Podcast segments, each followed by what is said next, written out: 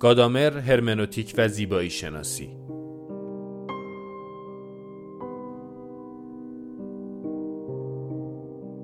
مدرس دکتر امیر مازیار.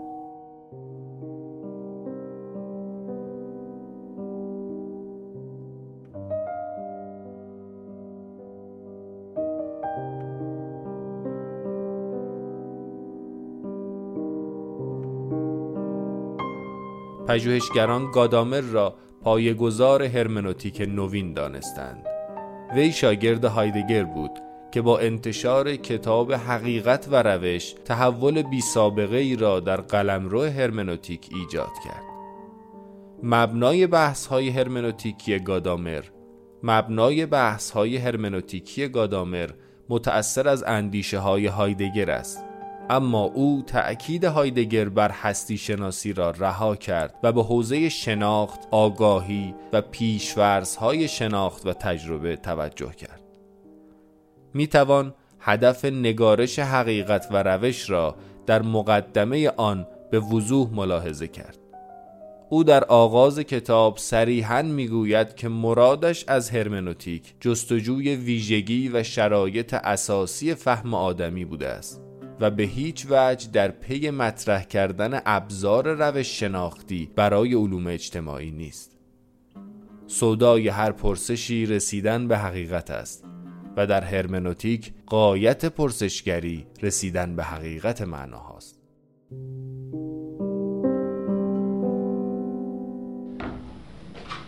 خب عنوان بحث ما قرار باشه که زیبایی شناسی و هرمنوتیک یا هرمنوتیک و زیبایی شناسی گادامر که البته محوریتش همون بحث فلسفه هنره واقعا گادامره اما از اونجا که گادامر یک فیلسوف هرمنوتیسته طبیعتا هر بحث در مورد اون به بحث هرمنوتیکش هم رفت پیدا می‌کنه. چند عنوان هستش که تا آخر این جلسه سعی می‌کنم بگم ولی تصویر کلی از اون چیزی که توی این چهار جلسه خواهیم گفت و عرضه می‌کنم یکی اینکه نسبت هرمنوتیک و فلسفه هنر گاداور چیه؟ اینکه مسئله اصلی فلسفه هنر گادامه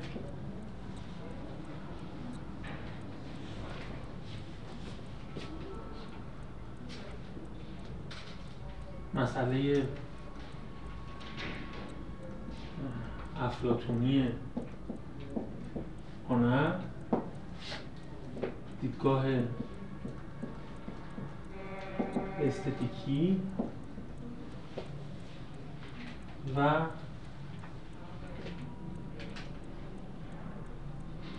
برای فعلا می‌ذارم فلسفه هنر گادامر بعدا توضیح میدم.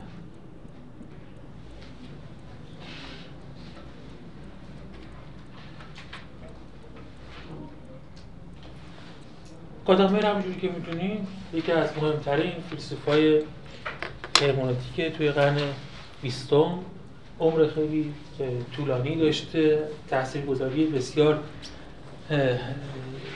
زیاد داشته و خودش یک تقریبا میشه گفت یک شاخه خاصی از هرمونوتیک رو نمایندگی می‌کنه. معمولا بهش میشه وجود شناسی یا وجود هرمونوتیک وجود شناختی یا فلسفی؟ حالا من نمی‌دونم که دوستان شاید کلا با هرمونوتیک آشنا هستن ولی من سعی می‌کنم تا حدی که لازمه مفاهیم اینجا توضیح بدم. هرمونوتیک از قرن میشه گفت 18 و 19 کم کم به عنوان یک دانش مستقل یک شاخه علمی مستقل مطرح میشه و موضوع هرمونوتیک بحث تفسیره.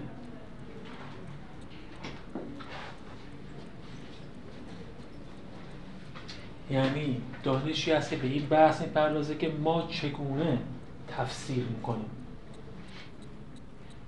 چرا باید اون که ما چگونه تفسیر می‌کنیم موضوع یک علم بشه یا چه مسئله رو در زیرش می‌خوایم توضیح بدیم.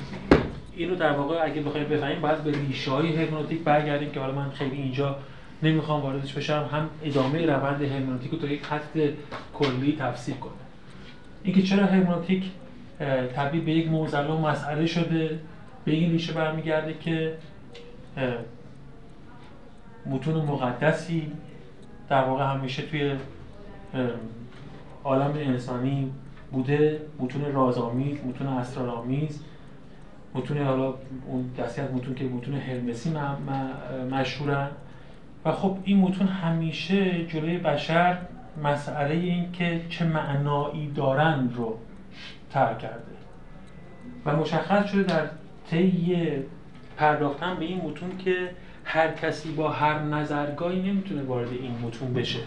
بلکه باید به شیوه و آداب خاصی وارد این متون شد تا بشه این متون رو تفسیر کرد. و همین کم کم این بحث رو می‌کشید که اصلا تفسیر کردن چیه؟ چون اگه دقت کنین ما وقتی که بگیم که ما عالم رو کشف می‌کنیم یا عالم رو می‌فهمیم با عالم ارتباط داریم یه شیوه معمولی ارتباطمون با عالم شناخت تجربی عالمه.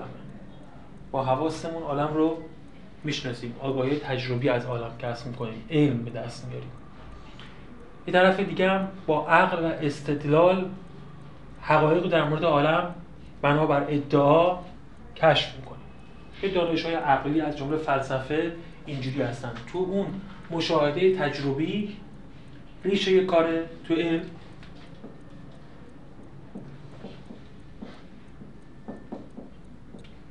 توی فلسفه یا حالا دانش های عقلی اون چیزی که کار می‌کنه یا در واقع مبدع تو منبع تولید علمه استدلال. قیاسا رو تشکیل میدیم مقدمات رو میچینیم از دادهایی که بلدیم به نتایج جدید می‌رسیم. اما کم کم در واقع این چیزی که باعث که چیزی به نام هرمونوتیک به عنوان یک مسئله جداگونه یک نظام و رشته جداگونه تبدیل بشه این بودی که این گونه برداشت شد که ما فقط دانستنی هامون رو از طریق مشاهده و استدلال به دست نمیاریم. گاهی هم چیزهایی رو تفسیر می‌کنیم. تفسیر می‌کنیم و به اطلاعات جدید می‌رسیم. و اون وقت سوال بود که خب این تفسیر کردن در واقع انگار چجوری داره کار می‌کنه؟ با چی داره کار می‌کنه؟ چون وقتی شما یک کتاب رو می‌خونید که مشاهده تجربی نمی‌کنید مشاهده تجربی می‌کنید که سری خطوط و نقطه و کاغذ و سواد و بیاس روی این متن هست. این مشاهده تجربی استدلال هم نمی‌کنیم ما معنای متن رو متوجه میشیم. یک کاری انجام میدیم به نام کار به در واقع به اسم فهم. فهم اونجا اتفاق میفته قضیه این بود که تا این تاریخی که هرمونوتیک به نحو خیلی جدی شکل نگرفته بود این مسئله که فهم و تفسیر چگونه اتفاق میفته به شکل موضع خودش نشون نداده بود. یا در آگاهی فلسفی به شکل یک موزر جلوگر نشده بود. از این دوره که هرمونوتیک پا به عرصه وجود می‌ذاره و می‌دونید که با کی شروع میشه هرمونوتیک؟ با کی؟ شرایر ماخر. شرایر ماخر اومد ما گفتش که نه این واقعا خودش یک مسئله است.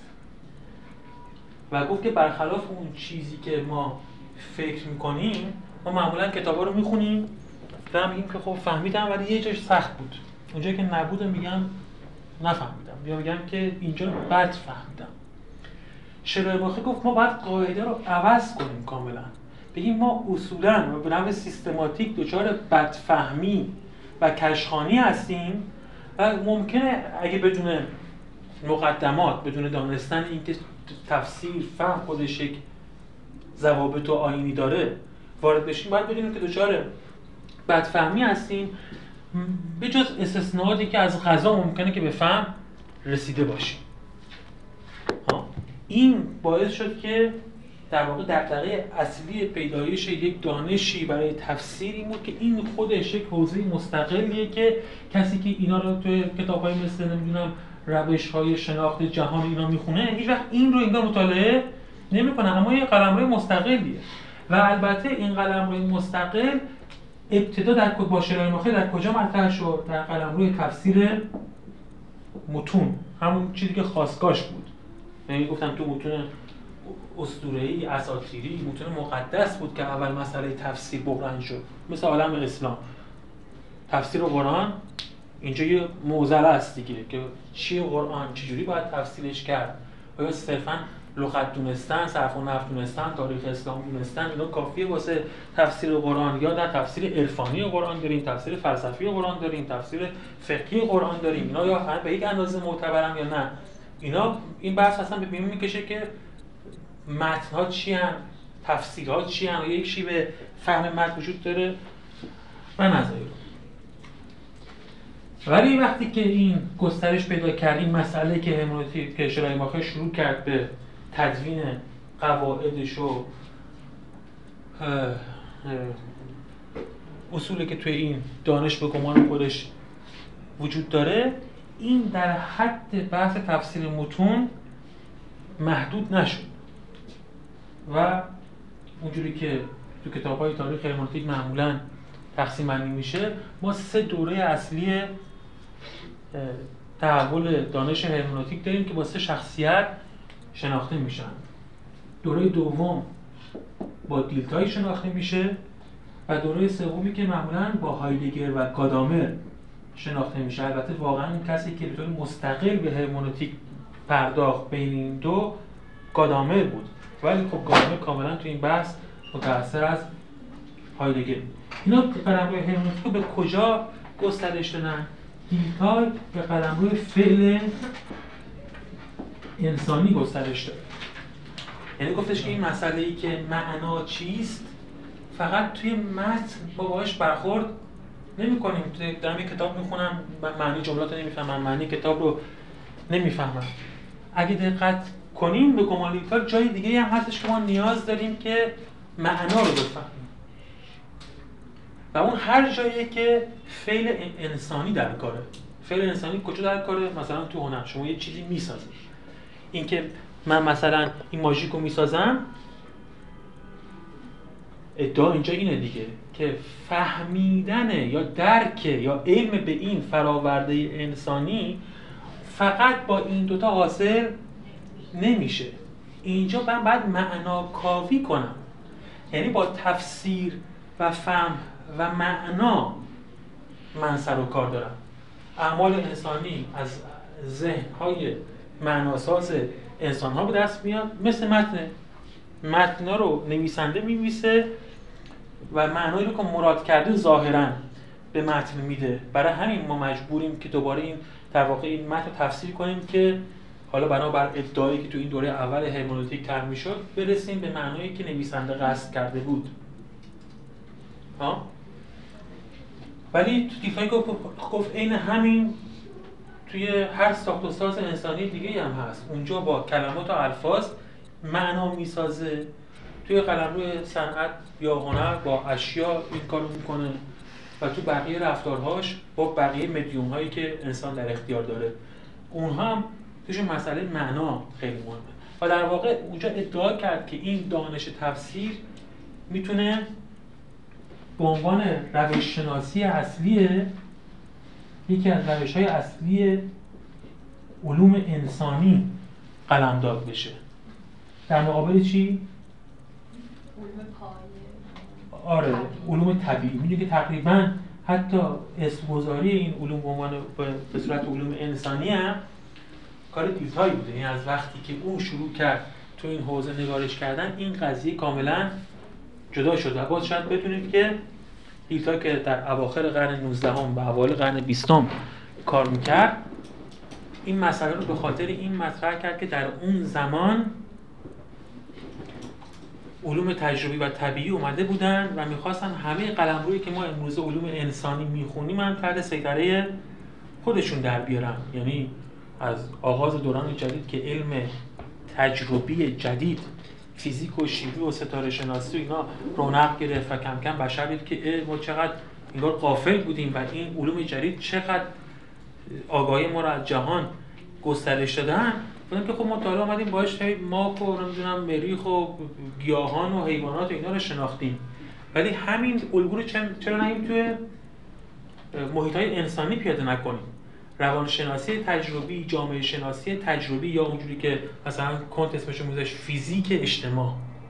اون تو اسم مثلا همین رویکرد مشخص فیزیک اجتماع یعنی اجتماع رو هم مثل همون کاری که توی فیزیک انجام میدیم همونجوری مطالعه کنیم. بگیم این آدم ها هستن اینا مثل اشیاء طبیعی هستن محرکایی وجود داره انگیزهایی وجود داره ورودیایی وجود داره خروجیایی وجود داره وجود داره. اینا رو بررسی می‌کنیم نظام های علی معلولیشون رو در میاریم. اون وقت یک دانش داریم در مورد انسان که بر اساس مشاهده تجربی و تدوین قوانین علی معلولی شکل گرفته. دیلتای که توی فرهنگ آلمانی زندگی می‌کرد با این نوع رویکرد تجربی مسلکانه پوزیتیویستی که به اصطلاح بهش میگن پوزیتیویستی مخالف بود و می‌گفت که باید بین علوم طبیعی و علوم انسانی فرق بذاریم. و فرقش هم اینه که توی قلمرو علوم انسانی معنا وجود داره.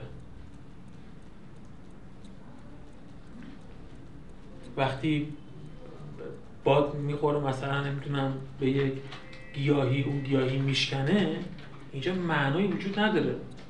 عوامل فیزیکی هستن بعد می‌تونیم محاسبه کنیم. این که آره باد اگه حاصل این مثلا شرایط جویه اگه سرعت باد اینقدر باشه و اشیایی که نمی‌دونم این داره اینقدر استحکام باشن یا وزن باشن یا حرف باشن یا اندازه باشن هر چی که می‌خوایم بگیم برخورد کنه این نتیجه حاصل میاد.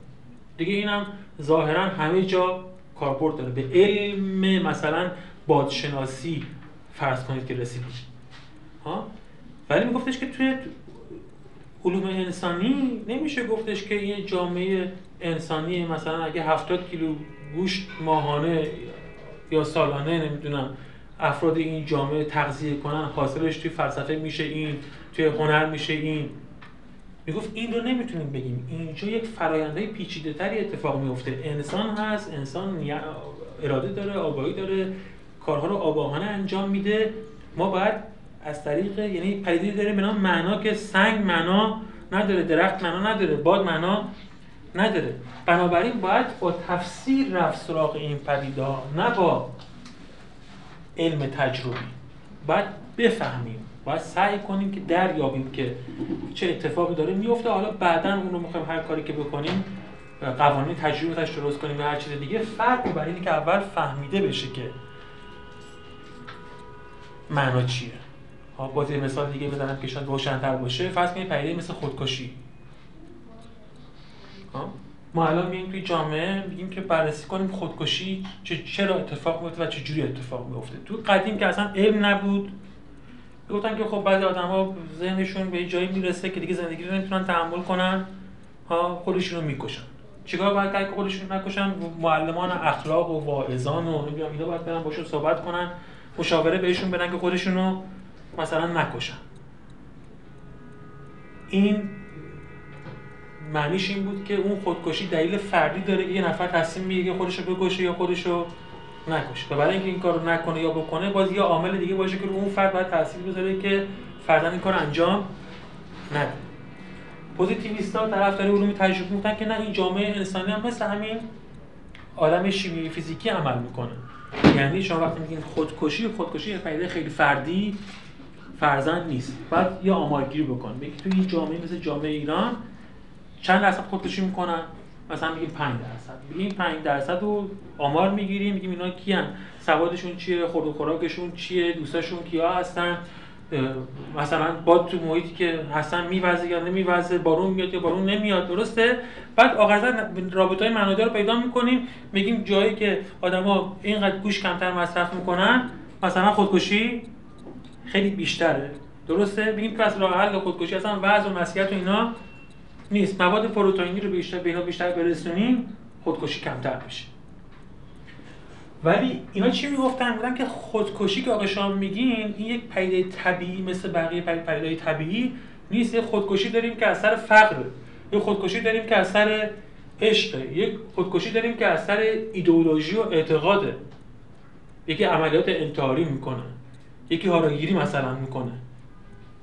درسته؟ خب اینا رو که نمیشه گفت یک مقوله هستن که بعد بیام دنبال قوانین تجربه بگردیم.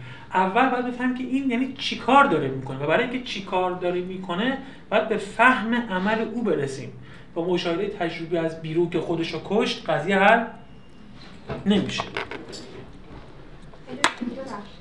یعنی شما اینجا که داریم این مشاهده تجربی که آره. میشه. علم و استدلال میشه. فلسفه شما فهم از اینا جدا کردید آره البته اینا نسبیه دیگه. یعنی اینجوری نیست که واقعا یه قلمروی داریم به نام قلمروی فهم. یه قلمروی داریم به نام قلمروی تجربه. اینا واقعا از هم جدا هستن. نه اینا همشون با هم متداخلن. یعنی هیچ علم تجربی نیست که توش استدلال انجام نگیره. درسته؟ و هیچ باز علم تجربی نیست که توش فهم نباشه. بس. اولا که یکم تیپ سازی کردیم و به اون ویژگی خاصش اشاره کردیم. یعنی تو علم تجربی تو فلسفه بالاخره ما با اساس کار مشاهده تجربی نیست. تو فلسفه. با اینکه قطعا دانستهای تجربی ما تو فلسفه به کار میاد. ولی اساس کار با تو فیزیک اینه که من باید دادای تجربی داشته باشم. اگه اینو نداشته باشم هیچ کاری انجام نمی‌تونم بدم. ولی اساس من کار من توی فلسفه دادای تجربی نیست. هیچ فیلسوفی تلسکوپ به هوا ماهواره نمیفرسته که رصد کنه که تو عالم چه خبره. ولی مثلا کیهان شناس یا منجم بود که شما نه حالا زیاد از این وسایل تجربی استفاده نکن خود بشین کنه یکم فکر کن. معنی نداره. این معنیش میگم این نیستش که منجم از استدلال استفاده نمی‌کنه یا فیلسوف دانستای علمی کاری نداره. ولی جنس کارشون اولا این نیست. درسته؟ این هم اینجوریه. اینا قضیه اینه که جنس کار تفسیر همجوری گفتم وقتی ما می‌خوایم یک متن رو بخونیم جنس کار ما اولا اینها نیست. و اینو آوردن جدا کردن به عنوان میگم این خودش کار جدید بود. یک قلمروی جدیدی که اینو جدی بگیریم. یک مقوله هم به نام مقوله فهم وجود داره که این مقوله با این دوتا فرق می‌کنه. جداش کردیم جداش کردیم آره. ولی میگم که چی؟ ولی این جدا کردن انتزاعیه یعنی اینجوری نیست که تو عالم واقع واقعا فهم بدون اتفاق بیفته یا اینا بدون فهم باشن. و حتی میریم جلوتر یعنی وقتی تو تاریخ میایم جلوتر اصلا اینا میگن که این بر مبنای این شکل می‌گیره. یعنی اصلا علوم تجربی غیر هرمونوتیکی ما نداریم. ولی در آغاز این دوره ها اینجوری نبوده یا فعلا میشه اینا از هم جدا کرد تا بعدا ببینیم که نسبتشون با هم دیگه چه جوریه ها تصور اولیه میگیم که الان من از شما می‌خوام بگم چند نفر تو کلاسن. چند نفر تو کلاسن رو شما نمی‌تونید استدلال کنید که چند نفر تو کلاسن.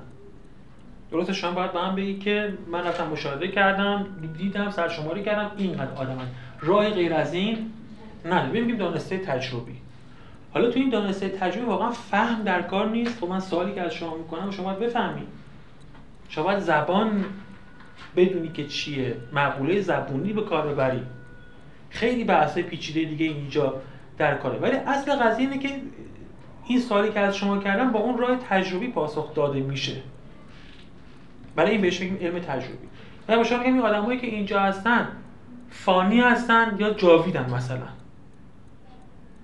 شما هرچی بیان تجربه کنی مشاهده کنی اینجا که نمی‌فهمی که اینجوری هستن. بعد استدلال کنی یک جور استدلالی واسه من بیاری که این آدما اینجا مثلا جاوید نیستن درسته؟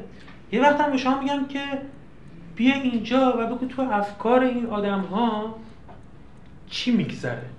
این آدما کی هستن و چی کار می‌کنن؟ انگار گمان میرفتش که با یک از این دو تا روش ما می‌تونیم قبلا این کارو بکنیم. یعنی که شما کی هستی چجوری فکر می‌کنی رو من میام کنار شما میشینم میگم که خب بگو اسمت چیه عقیدت چیه در مورد اون نظر چیه؟ درسته؟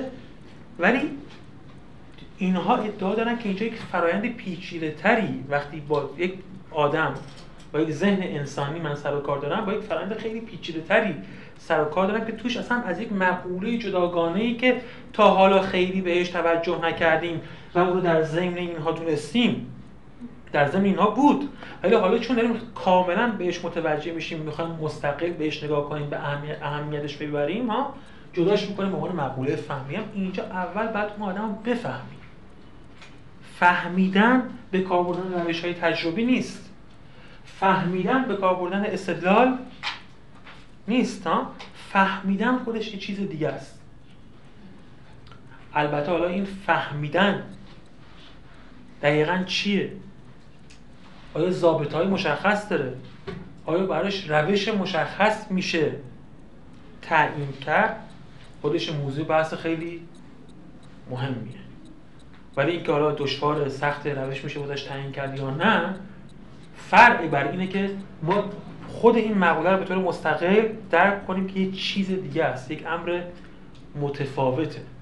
شما جلوی تابلو نقاشی این آثار هنری ها فقط کار تجربی دیدن انجام نمی‌دید. فهم در کاره. یعنی فکر می‌کنید که اینجا معنایی در کاره که اینا حاصل شدن و میرید سراغ کشف معنا.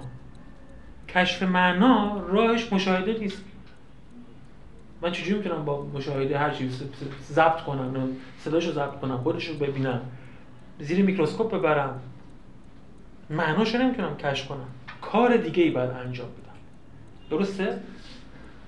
یا اون کار دیگه اول توی مقوله خب برجسته شد که اینجا لازمه که این کار انجام بشه. دانش همونوتیک اصلا این دانشی که به مقوله فهم می‌پردازه. اینکه فهم چگونه اتفاق میفته فرایند شکلگیری فهم و هم اینکه چگونه اصلا باید فهم درست داشت چگونه باید فهمید. یعنی هم خصوصا تو این دوره شلای ماخر و دیلتایش هم هم جنبه توصیفی داشت. میگه فرایند فهم تو ما چگونه اتفاق میفته؟ هم فرایند به اصطلاح تجویزی یا دستوری یعنی که چگونه باید فهمید. چگونه باید از فهم غلط از سوء فهم اجتناب کرد. برای همین اینا ادعا می‌کنن که در نهایت این کار دارن یک روش به ما ارائه میدن. شلای ماخر و دیلتا یا هرمونوتیک شلای ماخری و دیلتایی. روشی که با اون به فهم درست معنای متن می‌رسیم. روشی که باش به فهم درست معنای امور انسانی می‌رسیم ادعا کنم ما روشیم. روشی برای علوم انسانی. دیلتایی می‌گفت روش علوم انسانی در مقابل روش علوم طبیعی اینه. اینجا فهم داریم یعنی understanding داریم اینجا تبیین داریم. Explanation داریم. تبیین و فهم. و اینا دو تا مقوله متفاوته. ولی هایدگر و گادامر مسئلهشون این چیزا نبود. و به خاطر همین یک دوره دیگه ای تو هرمنوتیک به وجود آوردن. اینا به اصطلاح به وجود شناسی فهم. توجه کردن. یعنی گفتن که خودم تاکید کردن که برای فهم توی توی انسان یکی از مهمترین معلفه هاست که تا ما خیلی بهش توجه نکردیم. هی گفتیم انگار دادای تجربی چی هم گفتن؟ گفتیم انسان 5 تا حس داره بویایی شنوایی بینایی از اینا داده رو می‌گیره و گفتیم استدلال می‌کنیم منطق داریم ارسطو قواعد منطق رو تدوین کرد و انگار همین مسئله علم حل شد. ولی به گمان اینها چیز زیبنایی تر تو انسان این بود که انسان یک موجود فهمنده است. یا به اصطلاحی که خودشون به کار می‌برن انسان یک موجود مفسره ما همش در حال تفسیر کردن هستیم. و دیگه حالا صحبتش این نبود که تفسیر چگونه باید انجام داد چگونه باید به تفسیر بپردازیم که از درک معنای غلط استنتاج کنیم. گفتن اگه ما یک موجود مفسر هستیم ببینیم که معنای این دقیقا یعنی چی؟ یعنی ما چه جور موجودی هستیم؟ یعنی نسبت ما با جهان چجوریه؟ نسبت ما با تاریخ چجوریه؟ یعنی تا اینکه ما یک موجودات تاریخی هستیم برای اینکه تفسیر می‌کنیم جهان رو اینا با هم چه نسبتی دارن؟ وقتی من می‌فهمم یک امری رو چه شرایطی باید در من وجود داشته باشه که من یک موجود فهمنده بشم؟ مثلا اگه کامپیوتر نمی‌فهمه فرق شما چیه؟ ها؟ این که یک پدیده ای به نام فهم وجود داره و در ما اتفاق میفته و ما رو به یک انسانهای یک موجودات خاصی تبدیل می‌کنه و نسبت های وجودی ما توی این پدیده تاثیر گذارن و این پدیده در نسبت های وجودی ما با عالم تاثیر گذاره یعنی که ما یک موجود مفسریم یعنی که چجوری سیاست میورزیم چگونه فعل اخلاقی انجام میدیم چگونه عالم رو به شکل تجربی یا فلسفی می‌شناسیم؟ چگونه با تاریخ ارتباط برقرار می‌کنیم؟ به نظر اینا تاثیر داره. این اول خود بحث به نظر خیلی کم دامنه و کوچیک میاد. ولی اینا اینقدر این بحث رو گسترش دادن که میگن تعریف حیوان رو به جای حیوان ناطق کردن حیوان مفسر.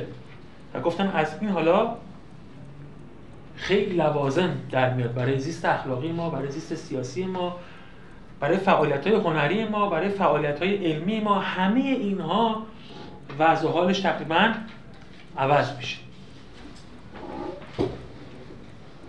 ما توی این دوره سوم یعنی در واقع بحث ما در مورد گادامه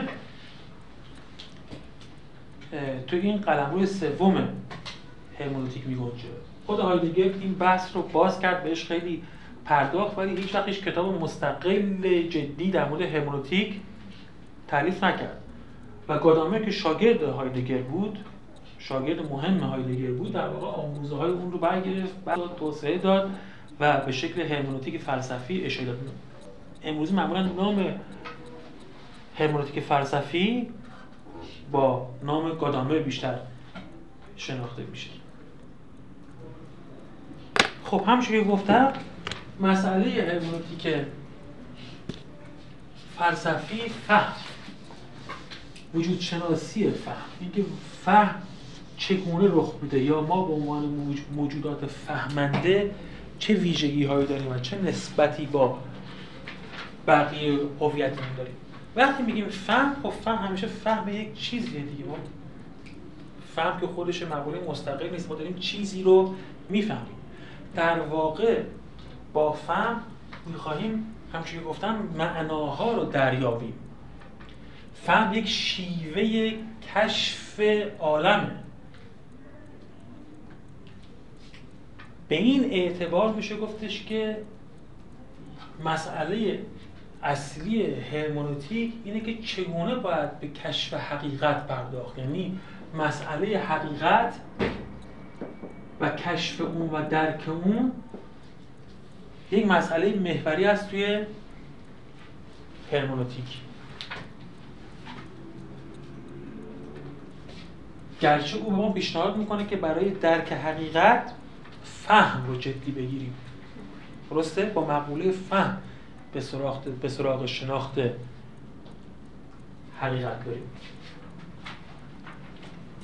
این دو مهمترین کتابی که در واقع کتاب اصلی گادامر شناخته میشه و نظریه هرمونوتیکی اصلیش رو اونجا مطرح کرده کتاب حقیقت و روش. خب توی این عنوان محوری بودن مسئله حقیقت برای هرمونوتیک گادامر مشخصه. در دقیقه این کتاب اینه که به حقیقت چجوری باید برسیم.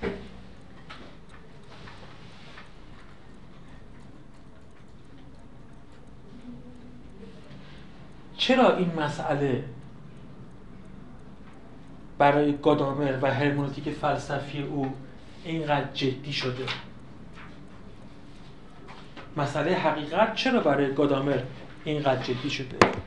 چون به نظر اینها رسیده که در طول تاریخ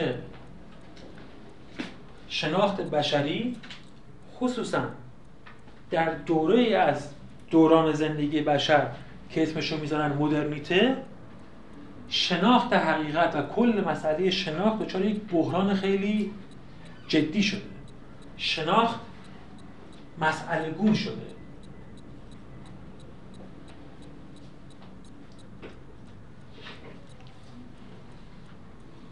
چرا شناخت مشکل دار شده؟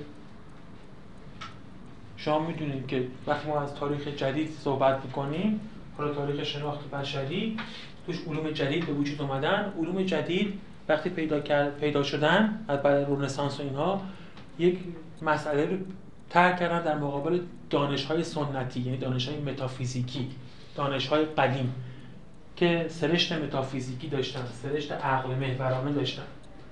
و گفتم اونا راه راه اشتباهی می‌رفتن و دیگه بشر باید بیاد سراغ دانش های تجربی. و نزاعی پیش اومد بین تجربه گرایی و عقل گرایی. ها این نزاع بالا گرفت بالا گرفت بالا گرفت تا رسید به کسی مثل هیوم. تجربه یکی از فیلسوفای تجربه گرای خیلی مهمه. اسم به, به شخص به نام هیوم چی گفت؟ هیوم گفت بله درست همون تجربه گرایی ما باید به علوم تکیه کنیم. ولی قضیه اینه که وقتی هیوم تجربه گرایی رو پیش برد ظاهرا اون چیزی که تو فلسفهش بهش رسید شکاکیت بود. یعنی بنا مبتنی بر تجربه گرایی هیومی ما به این رسیدیم که ما خیلی علم جدی به جهان کسب نمی‌تونیم بکنیم. همون علم تجربی که این ازش دفاع می‌کنیم مبتنی بر قوانین کلی بحث علیت بحث اینکه جواهری تو عالم وجود داره و اینا هست که هیوم تجربه گرایی خودش میگفتش که اینها رو با تجربه گرایی صرف بهش نمیشه رسید. مثلا میگفتش که همین علیت قانون علیت که خیلی قانون شناخته شده همه علم جدید روی قانون علیت استوار شده میگه اصلا این علت و معلول تو تجربه نمیشه دید مشاهده کرد.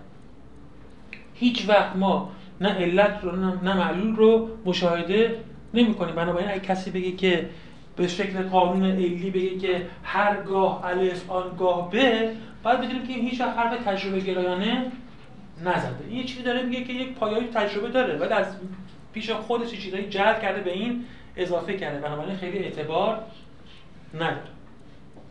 فیلسوف مهمی که اومد و خواست به این موضوع و مشکل جواب بده کانت که وقتی وارد شد با پاسخ خودش یک تغییر بنیادین در شناخت بشری ایجاد کرد. یعنی در فهم ما از شناخت بشری باید بگیم که تغییر ایجاد کرد. به ما گفتش که بله تجربه گرایی آخر شکاکیت هیومی برای همین تجربه گرایی کاملا درست نیست چون ما می‌دونیم که از این داریم استفاده می‌کنیم و جواب هم میده. پاسخش اینه که ما باید بفهمیم که به غیر از داده های تجربی خودمون ماها ما انسان ها که سوژه های شناخت هستیم از پیش خودمون چیزهایی رو به معرفت اضافه می‌کنیم به داده هایی که از جهان عکس می‌کنیم اضافه می‌کنیم که این در نهایت مجموعش میشه اون چیزی که بهش میگیم علم. و دو راه بیشتر نداریم. یا باید بگیم ما علم اصلا نمی‌خوایم و هیچ علمی نداریم که خب معلومه که راه پذیرفتنی نیست. یا باید بگیم بله علم هست و معتبر هست شما می‌خوایم ولی این علمی که دیگه هست دیگه علم ما به جهان خارج واقعا نیست. این علم subjective ماست. این علم objective و معنا یعنی نیست. می‌دونید که کانت اومد جدا کرد دیگه. گفتش که یک امر فی نفسه وجود داره نومن وجود داره و چی؟ فنومن. گفت این نومنه یعنی همون جهان فی نفسه که در خارج از من و شما هست اصلا در قلم روی شناخت قرار نمی‌گیره. ما شناخت فنومنال داریم شناخت پریداری داریم. اگه اینجوری هست یعنی یه چیزی هست به نام سوژه یعنی فاعل شناسایی یه چیزی هست به نام اوبژه یعنی موضوع شناسایی. سوژه می‌خواد اوبژه رو بشناسه اما قضیه اینه که هیچ وقت خود اوبژه رو کما و حق و همونجوری که هست نمی‌شناسه.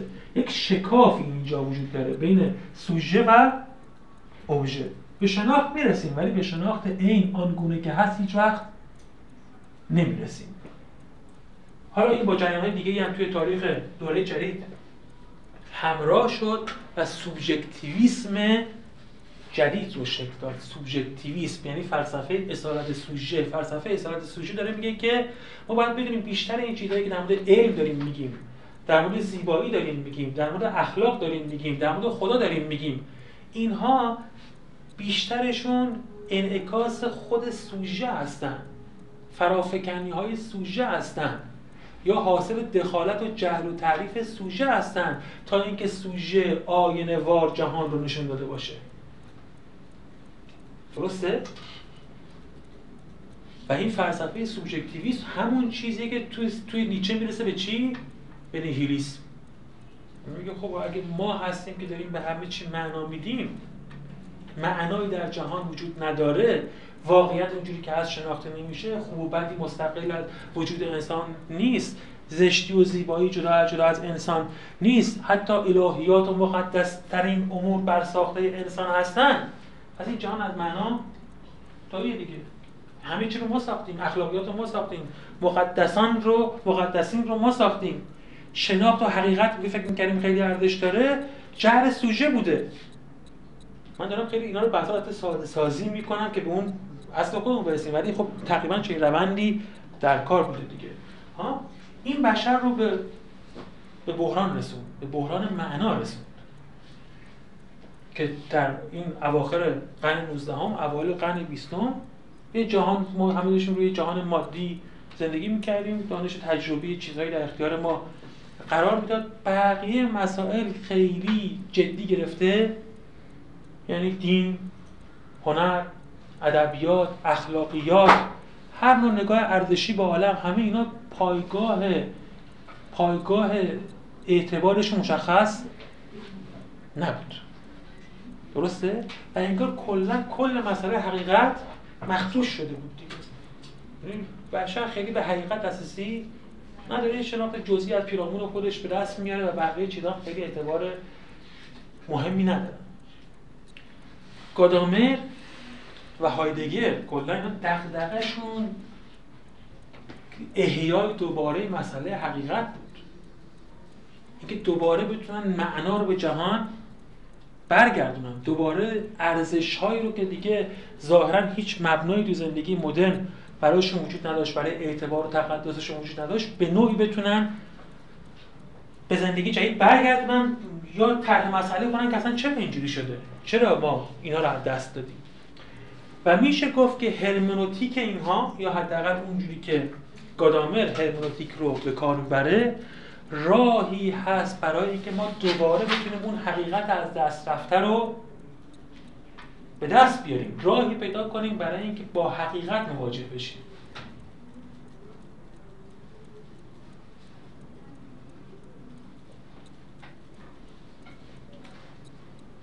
چه چیز جدا کرده بوده ما رو از حقیقت که الان برای دوباره برقرار کردن نسبت به اون حقیقت بعد اونا رو اون راه تصدیق کنیم؟ سوژکتیویسم جدید. سوژکتیویسم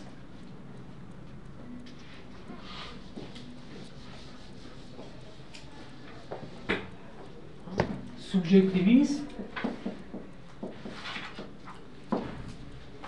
که مبتنی بر آموزه جدایی ها جدایی سوژه و اوبژه است. دوگانگی سوژه و اوبژه دیگه با این ما اصلا می‌تونیم سوبژکتیویسم رو بشناسیم. یعنی فلسفی اومده گفته که ما نسبتی ما این حقیقت نیستیم از حقیقت جداییم از واقعیت جداییم و حقیقت و واقعیت اونجوری که هست نمی‌تونیم بشناسیم. و بیشتر اون چیزی که ما در مورد اینها فکر می‌کنیم حاصل جر و تصرف خودمونه توی عالم.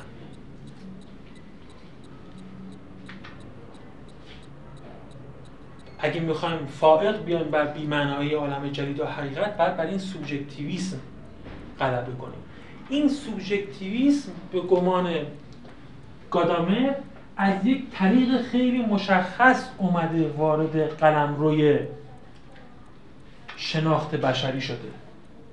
یعنی وقتی ترجمه کردیم این رو به قلم روی توی قلم روی شناخت برای کشف حقیقت به یک آموزه محوری اینجا رسیدیم که این آموزه محوری آموزه روش.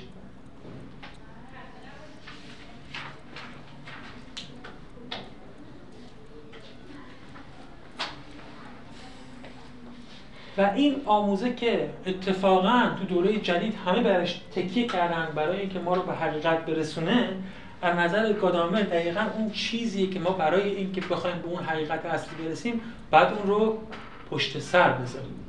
اگه این اسم کتاب تو جزء دومش از حقیقت و روش در واقع مسئله اینه که حرفی که گادامر اینجا تعلیم میده اینه که حقیقت از طریق این روش های مرسوم و معهودی که توی علوم انسانی و علوم تجربی جدید تر شده به دست نمیاد. در سطر تاریخ جدید کانت اومد ببخشید دکارت اومد و چه کتاب رساله رو تعریف کرد؟ گفتار در روش راه بردن عقل. انقلاب رو توی فلسفه و شناخت به پا کرد. و گفت تا حالا ما همش از این ور اون ور داشتیم حرفا رو جمع می‌کردیم و نمی‌دونستیم چی به چیه. ولی اگه می‌خوایم حقیقت رو درست بفهمیم دکارت میگه بگو باید روش داشته باشیم. اول باید بگیم نقطه صفر دانستن چیه؟ همه پیش فرضا رو بذاریم که روش اینجوری خلاصش اینجوریه دیگه. بگو ما همه آدمایی هستیم با کلی تعصبات و جزمیات و پیش فرضا و حرفایی که این میگه این درسته اون میگه اون درسته. اینجوری که به حقیقت نمی‌رسیم اگه می‌خوای به حقیقت برسی؟ اول به سر این میز بیست ها؟ هر چی پیشفرض و دانسته و اینا داری بگو همه رو می‌ذارم کنار. این اصلا اعتبار نداره. من چه می‌دونم؟ من نقطه صفر دانایی باید قرار رو بگیرم. درسته؟ بعد بگو اون اولین نکته رو اولین جایگاه رو پیدا کن که می‌تونی روش بیستی جای محکمی که می‌تونی روش بیستی بعد اونو پیدا کنم اون چیزی پیدا می‌کنم با شک در دانستان و انداز کردن اونها و پیدا کردن اون نقطه شک ناپذیر شک ناپذیر رو مبدأ قرار میدم. بر مبنای اون تا اونجایی که میشه استنتاج می‌کنم پله دوم رو پله سوم و پله چهارم و کم کم به اون چیزی که می‌توانم بدانم می‌رسم.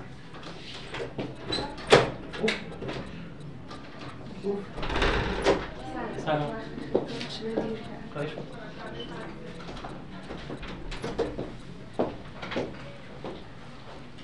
دیگه این شد آموزه رو هر علمی که می‌خوایم بخونیم هر دانشی که می‌خوایم مطالعه کنیم میگن این کتاب روش شناسی این روش رو باید یاد بگیریم تا به اون علم برسیم. گفتار در روش راه بردن عقل. ترجمه هم شده دیگه تو کتاب سیر حکمت در اروپا. فروغی ترجمه کردم. می‌دونید فروغی هم برای چی ترجمه کردیم دیگه؟ اصلا که تاریخ فلسفه رو نوشت به خاطر اینکه این کتاب رو ترجمه کرده باشه. نه اول این کتاب رو ترجمه کرد بعد اون تاریخ رو نوشت. اون تاریخ رو نوشت برای اینکه این رساله جایگاه خودش رو پیدا کنه. و فکر می‌کرد چون مدرنیته توی غرب و شناخت جدید انسان غربی به خاطر این کتاب شکل گرفت اگه این رو هم ترجمه کنه مثلا به زبان ما آغاز روند مدرن شدن شناخت ماست. گفتار در روش رو باید به کار بگیریم تا ما هم بشیم انسان‌های متجدد. تو جامعه ما هم مدرن بشیم. واقعا دکارت یک نقش خیلی کلیدی داره برای فهم عالم جدید و در صدر این عالم به نوعی قرار گرفته. و حتی میگم فروغی که اصلا هایدگر و گادامر رو اینا هم نخونده بود می‌فهمید که گمان می‌کرد که برای اینکه تجدد رو وارد کنه باید گفتار در روش رو بیاد ترجمه کنه. خب ولی گادامر که اینجا ایستاده میگه حقیقت با این روشه نه تنها کشف نشده بلکه به محاق رفته. چرا به محاق رفته؟ چون این روش چیزی نیست چون ترجمه سوژکتیویسم جدید. که اولا نمی‌تونه درست خلاف اون چیزی که دکارت گمان می‌کرد نمی‌تونه بگه که من تعصبات و اینا رو می‌ذارم کنار وارد یک پروسه خونسای کشف حقیقت میشم. خودش به معنی در واقع دخالت داشتن سوژه انسانی توی شناخته برای از اون مهمتر کار کار در واقع وحشتناکی که شاید انجام داره در مورد شناخت بشری اینه که اومده تقسیم کرده همه چیز رو اونجوری گفته که خب همین کاری که ما الان کردیم شما اعتراض کردی. ها گفته دانش مثلا چه جوریه اینجا علم تجربیه اینجا فلسفه است. این علم تجربی هم که مبناش این مشاهده است اینم که استدلال درسته. خب حالا می‌خوای حقیقت رو هم بگیم. اشکال نداره. چی؟ خدا مثلا میگین هست. باش. این یه جمله حقیقیه دیگه. یه جمله است احتمالا در مورد عالم. حالا باید تحقیق کنیم که درست هست یا غلطه. یا مثلا نفس وجود دارد. یا مثلا چی؟ عشق فرض کنید که امری حقیقی است. درسته؟ می‌گفت روش مشخصه دیگه. اول بعد به هم بگیم که اینا جملاتشون فلسفی هم یا تجربی. اگه تجربی هستن مثلا فرض کنید که حالا بگیم که نفس وجود داره تجربیه. می‌برم تو آزمایشگاه. این آدمو می‌ذارم تو آزمایشگاه. می‌برم زیر چارو چاقوی جراحی. می‌بینم که نفس وجود داره یا وجود نداره تموم میشه میره. خارج از این چی؟ این علم هست فلسفه. خارج از این چی؟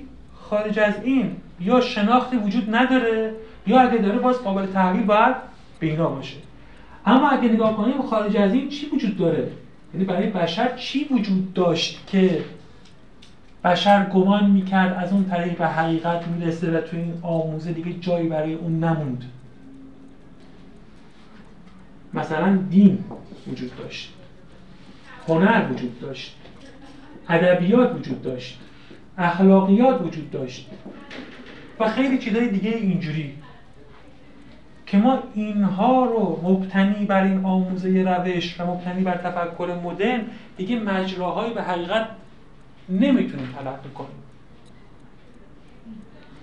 چرا نمی‌تونیم؟ کی نکردیم؟ میگه وقتی به هم بخوام بگیم که یونانیان وقتی می‌خواستن بگن جهان چیه به کی رجوع می‌کردن؟ به هومر. درسته؟ ما می‌خوایم بخواستیم فرزند تو جهان خودمون حقیقت رو بشناسیم گفتیم باید بریم متون دینی خودمون رو بخونیم. یا حافظ میخوندیم یا مولوی میخوندیم. درسته؟ ولی الان اگه کسی مقاله بنویسه و دلش چهار تا نقل قول از حافظ بیاره بگیم شما داری مقالطه می‌کنیم درسته؟ میگی بیانات شاعرانه و اینا رو قاطی کردی؟ مانع بیان چی شدی؟ علمی یا فلسفی هر چیزی که داری. شعر که نباید وارد حرف جدی کرد. سر کلاس استدلال بکن واسه من. شعر نگو. این همین ماهایی میگیم که اصلا ممکنه اصلا با فلسفه و مدرنیته و کانت و اینا نخوندیم ولی احتمالاً شما هر کسی بشینین آدم تحصیل کرده امروزی بگه باید اینجا واسه من استدلال کنی. شعر خوندن که فقط یعنی بزرگ کردن حرف. درسته؟ قضیه این شد که تو عالم مدرن به واسطه این نوع تعریف حقیقت حقیقت منحصر شد به قلمرویی که یا از طریق علوم تجربی با آموزه روش به دست میاد یا شد این مقوله ها که این مقوله ها یا کلا بی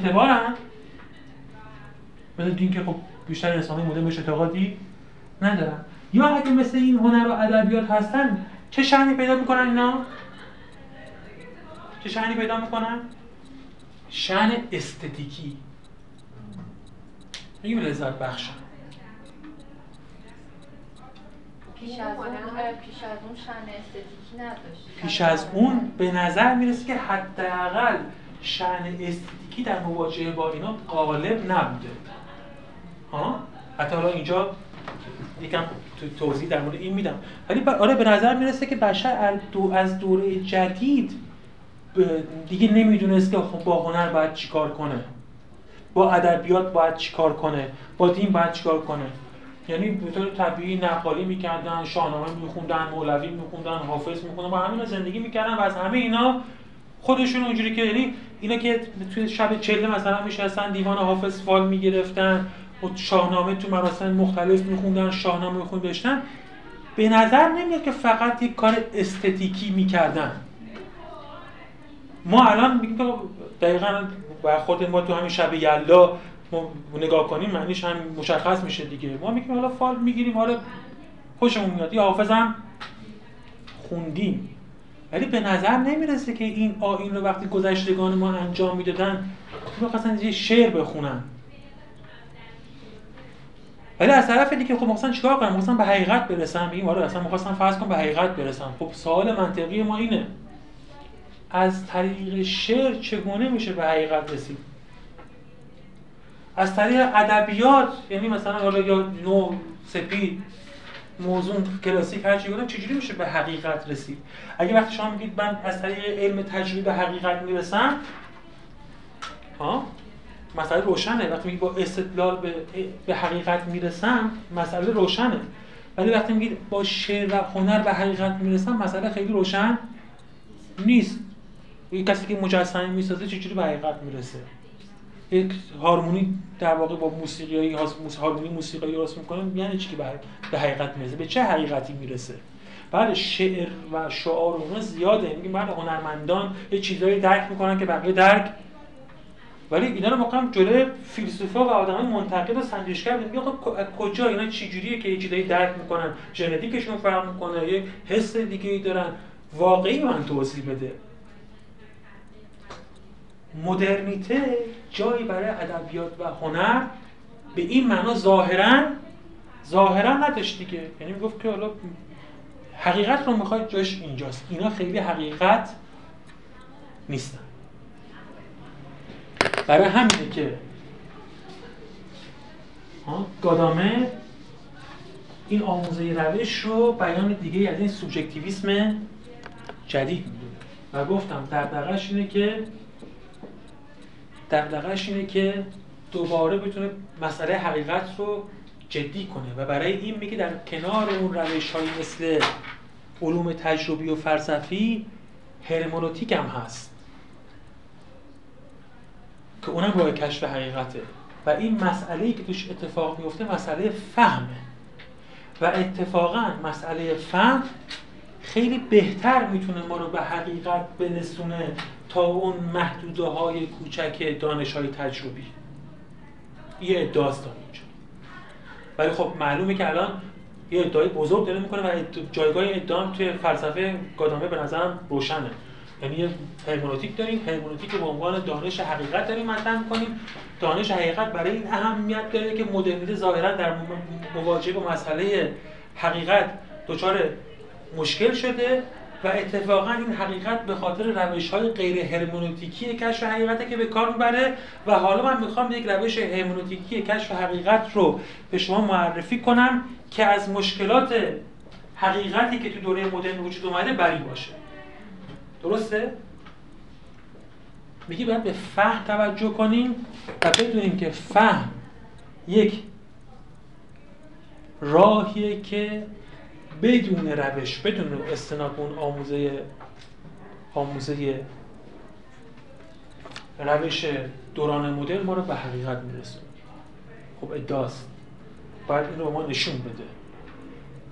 کادامر برای اینکه این مسئله رو ما نشون بده یعنی نشون بده که جایی هست که ما به تو اونجا به حقیقت می‌رسیم. از روش هم به معنای معمولی کلمه استفاده نمی کنیم دقیقا میاد روی هنر انگوش می‌ذاره. میگه اگه می‌خوام به شما نشون بدم که این دقیقا چیه کجا اتفاق میفته با بحث از هنر می‌تونم اینو به شما نشون بدم. بنابراین این کتاب حقیقت و روش گادامر سه بخش اصلی داره که بخش اولش بحث از هنر.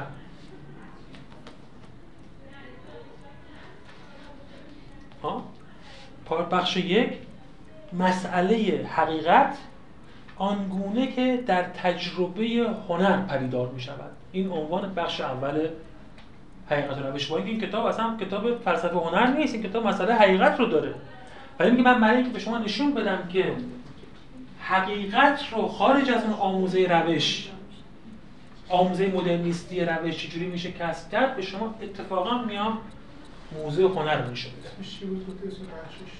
مسئله حقیقت آره. مسئله حقیقت آنگونه که در تجربه هنر آشکار می شود یا ظهور می یابد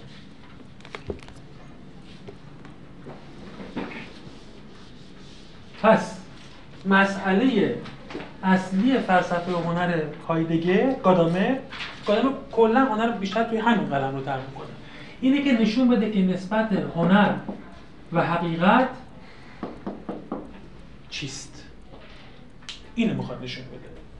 محور همه تلاش های هر جایی در هنر و زیبایی صحبت کرده دغدغه اصلیش این بوده که به ما بگه که هنر با حقیقت چه نسبتی؟ خب گفتیم که اتفاقا مدرنیته که اومد یا اون آموزه روش به اینجا ختم شد که بعد علوم روش تجربی و فلسفه تا فلسفه که محدود کردن دیگه. یعنی در اون محدودهای تنگ. می‌تونه اصلش همون روش تجربی بود. راه روشنی هست برای کشف تجربه و اتفاقا ادبیات اساطیر دین و هنر راه های کشف حقیقت نیستن. ها؟ و گفتیم وقتی که گاردنر می‌خواد به اینا پاسخ بده میگه که خب من از هنر استفاده می‌کنم. پس اتفاقا روی چیزی دست گذاشته که طرف دعوا اصلا قبول نداره که این یک راهی است برای کشف حقیقت. پس اول باید بر این بر این مشکل غلبه کنه که چجوری هنر با حقیقت ارتباط داره. اینو که گفتم باز می‌تونم روش الان تاکید کنم یا ما امروزه ادبیات ظاهرا یعنی در خداگاهیمون شاید در ناخداگاه ما اصلا بس فرق کنه. یعنی اینجا دقیقا یکی در آگاهی این چیزی که میشه تو دانشگاه صحبت کرد تو مجلات در نوشت. باور عمومی ماست. میگیم اسطوره چی هم؟ اسطوره دیگه. تاریخ بین اسطوره و تاریخ فرق این اسطوره تاریخ نیستن. تاریخ علمه ولی اسطوره علم نیست. حالا تو جامعه مثل جامعه ما هنوز دین سیطره و سلطه داره ولی تو جامعه غربی مثل خب بار دین هم همینه دیگه. دین همون بیان اساطیریه حقیقت رو اگه می‌خوایم خدا هست اگر باشه باید تو فلسفه اثبات بشه. دین حالا وحی به کسی شده الهام شده جایی نوشتن این که نمیشه حقیقت باشه. زمینی که بریم تو متون دینی به هزار مشکل می‌خوریم دیگه. خدا مثلا جهان رو در نام شش روز آفرید. بعد نام استراحت کرد یا استراحت نکرد. بعد یه چیزی داره به نام بهش بعد یه چیزی داره به نام جهنم. میگه چی اصلا کجا ما اینا رو می‌دونیم؟ با ظاهرا با خیلی دانستای عقلی ما اصلا در تعارضه اصلا خدا خودشون میگن مجرده. ولی اون خدای مجرد تو این جهان یه کارایی می‌کنه که تو این جهان مادی رابطه‌ای برقرار می‌کنه که اصلا معلوم نیست که چجوری این کار انجام میده. معجزه اتفاق میفته ما هرچی گشتیم پیدا نکردیم. ولی اینجا ادعا میشه که مرده رو مثلا عیسی زنده کرد. خب چرا؟ چجوری اصلا چنین چیزی ممکنه؟ پس نه تنها اصلا حقیقت نیست خلاف حقیقت هم هست. هنر ادبیات هم میگم اگه جایگاهشون محفوظ میمونه یا حتی همون اسطوره ظاهرا در حد همون اینکه زیباست دیگه. یه امور زیباست. اوقات فراغتمون رو باش پر می‌کنیم. میریم فیلم می‌بینیم خوشمون میاد لذت می‌بریم. ولی راه حقیقت نیست.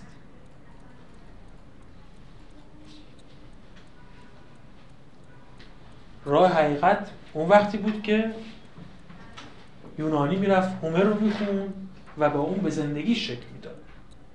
مولوی و حافظ میخوندیم و به زندگیمون شکل می‌دادیم. متون مقدس میخوندیم و گفتیم بعد مطابق اونها زندگی کرد. تقریبا تلاش های گادنبرگ تو این کتاب همه این حوزه ها رو پوشش میده. ولی خب ما فقط به موضوع هنر کار بیم اینجا. خب حالا می‌خوام بگیم که هنر مجرای حقیقته. با هنر میشه به حقیقت رسید. و گفتیم که ظاهرا آموزه مدرن روش هنر رو از قلم روی حقیقت گذاشت اما اگه یکم بخوایم جدیتر به این بحث نگاه کنیم و همونجوری که خود گادامر این بحث تر می‌کنه به این بحث نگاه کنیم خیلی قبلتر از اینها افلاتون رابطه هنر و حقیقت رو مخدوش جلوه داده بود و دقیقا به همین خاطر اون مشهورترین حکم خودش در مورد هنرمندان یا شاعران ترک کرده بود. یعنی گفته بود این شاعران به درد مدینه نمی‌خورن. حرف افلاطون در مورد شاعران هر دو رویه این مسئله رو نشون میده. هم نشون میده که برای آدم انسانهای جهان قدیم هنرمندان منادیان حقیقت بودن. گمان می‌رفت که اینا منادیان حقیقت هستن. این از کجای حرف افلاتون مشخص میشه؟ چون اصلا افلاتون به این دلیل شاعران رو میگن مدینه بندازیم بیرون. یعنی میگه دیگران گمان می‌کنن که اینا بیانگویان سخنگویان حقیقتن ولی در واقع اینا حقیقت رو آنگونه که هست نشون نمیدن. پس اون عقیده وجود داشت که شاعران باید حقیقت رو به ما بگن. وگرنه اگه اینا از زیر پای افلاطون بردارید افلاطون مشکل جدی با شاعران نداره شاید اگه امروز با متن افلاطون رو بخونی میگه خب چه لزومی داشت این حرفایی که این می‌زنه؟ یا کی گفته مثلا پیکاسو می‌خواد حقیقت رو مثلا به جامعه نشون بده که حالا چون اونجوری که هست نشون نمیده باید پیکاسو رو از جامعه بندازیم بیرون. ها؟ ولی نه برای دو میگن میگن که مشکل یعنی خود حتی افلاطون هم میگه میگه مسئله مسئله من و این شاعر و اون شاعر اینا نیست. مسئله این طایفه شاعران و اسطوره پردازانن در واقع نزاع افلاتون نزاع بین یک جور نزاع بین میتوس و لوگوسه. نمایندگان لوگوس یعنی فلاسفه اومدن و میگن این اسطوره پردازان این همین شاعران رو از مدینه اخراج کنید اینا حقیقت رو ما نشون نمیدن.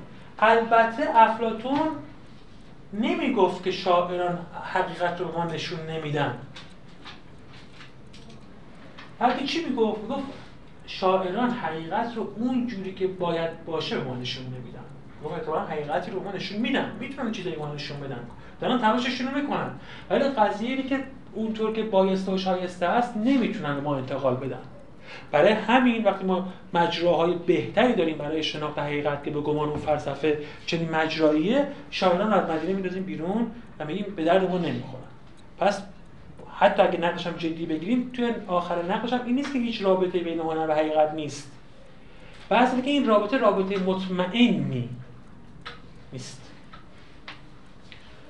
چرا هنر نمی‌تونه حقیقت رو نشون بده؟ استدلال افلاطون خیلی ساده است. افلاطون میگه هنر چیه؟ هنر مساوی بازنمایی. تقلیده. اما بازنمایی که چی سه مرتبه از حقیقت دور است. سه مرتبه از حقیقت دور است یعنی یک نسبتی با حقیقت البته داره ولی یکم دورتر از اون چیزی که باید باشه. چرا سه مرتبه از حقیقت دوره؟ میگه آقا حقیقت اصلی که اون عالم مثال. اون عالم مثال یه تجلی پیدا می‌کنه توی عالم طبیعت و حالات عالم عقلی و اینها. بعد منعکس میشه تو عالم ذهن این انسان و این می‌خواد تصویر تازه اون رو بکشه. می‌گفت تخت ها؟ تخت واقعی که تخت بودنه. تخت مثالی هم داریم. یه تخت پایینتر هم که داریم که به گمان اون سمش همه تخت هاست یه تخت هم تو عالم طبیعت داریم. نقاش داده داره این تخت رو واسه ما می‌کشه. میگه خودتون بگین آیا این تختی که نقاش می‌کشه چیزی از حقیقت تختش مونده؟ حقیقت تخت یعنی چیزی که شما می‌تونی روش استراحت کنی. کارکرد داره قایت داره جهت داره توش مهارت به کار رفته. ولی تختی که کسی می‌کشه برای شما تصویر می‌کنه هیچی توش نیست. اشکال افلاطون ممکنه خیلی انتزاعی به نظر برسه ولی در واقع اشکال افلاطون با هنر بسیار جدی و ریشه‌ایه. حالا ما تو این مجالی که تو این کلاس داریم نمی‌تونیم این اشکال افلاتون رو کامل باز کنیم. ولی تقریبا میشه گفت این دوتا مشکل حداقل برای کلاس ما خوبه. یک نقد متافیزیکی افلاتون بکنه به هنر یک نقد معرفت شناختی. نقد از جهت رابطه هنر است با حقیقت. اینو دارم میگم که بگم که گادامر که می‌خواد بر مشکل بی حقیقتی هنر فائق بیاد ها باید چه مسیری رو طی کنه؟ یک لبه این به خود دوره مدرن برمیگرده ولی این ریشه ای داره در قدیم و شما شاید بگید که حالا شما همش بدین مدرن بعد به افلاطون صحبت می‌کنین این موجهه چرا موجهه چون در تفکر هایدگر و گادامر مدرنیته از افلاطون و ارسطو شروع میشن. مدرنیته از افلاطون و ارسطو شروع میشن. که شده برای مدرنیته همون راهی بود که افلاطون و ارسطو شروع کردن و به نوعی اون همون جدالی بود که اینا علیه میتوس شروع کرده بودن. این بود که بعدا در تطور بعدی شد مدرنیته. از این جهت هم با ربط این بحث ضمن که خب پیش پرده این بحث مدرن هم نشون میده. و می‌رسیم به اون خود دیدگاه استدیکی دیدگاه عالم جدیده. خب دیدگاه متافیزیکی افلاتون اینه که هنر اون چیزی که ما بهش بگیم اثر هنری چون بازنمایی سه مرتبه دورتر از اون عالم مثاله. خب شاید که این اشکالی که توی فلسفه افلاتون فقط قابل طرحه. چون که مثال که همش اعتقاد ندارن که افلاتون بهش به مثال اعتقاد داره. ولی مسئله افلاتون این نیست.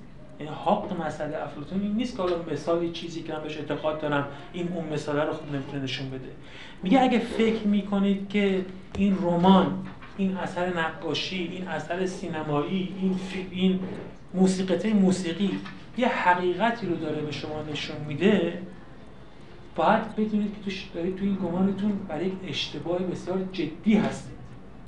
چون خود این مدیوم توانایی درستی در انتقال حقیقت نداره. مثال فرض کنیم که ها یه جنگ اتفاق افتاده جنگ ایران و عراق. یه فیلمی می‌خوام بسازید نمونه جنگ ایران و عراق. خب فرض اینه که می‌خوایم تو فیلم حقیقت جنگ ایران و عراق نشون بدیم که حقیقت رو می‌خوایم نشون بدیم. افلاطون میگه چجوری شما می‌تونید این کارو بکنید؟ چقدر فیلم می‌تونه طول داشته باشه؟ 90 دقیقه 120 دقیقه اصلا 3 ساعت 4 ساعت اشکال نداره. ولی 4 ساعت کجا و مثلا 8 سال جنگ؟ کجا؟ خود ظرف اثر هنری محدودیت هایی داره. زمانی و مکانی. درسته؟ بعد حالا می‌خوایم نشون بدیم. خب یه فیلمه یه داستان باید داشته باشه. بعد داستان درست کردم من که اون چیزایی که تو واقعیت همونجوری بودن که نمی‌تونم نشون بدم.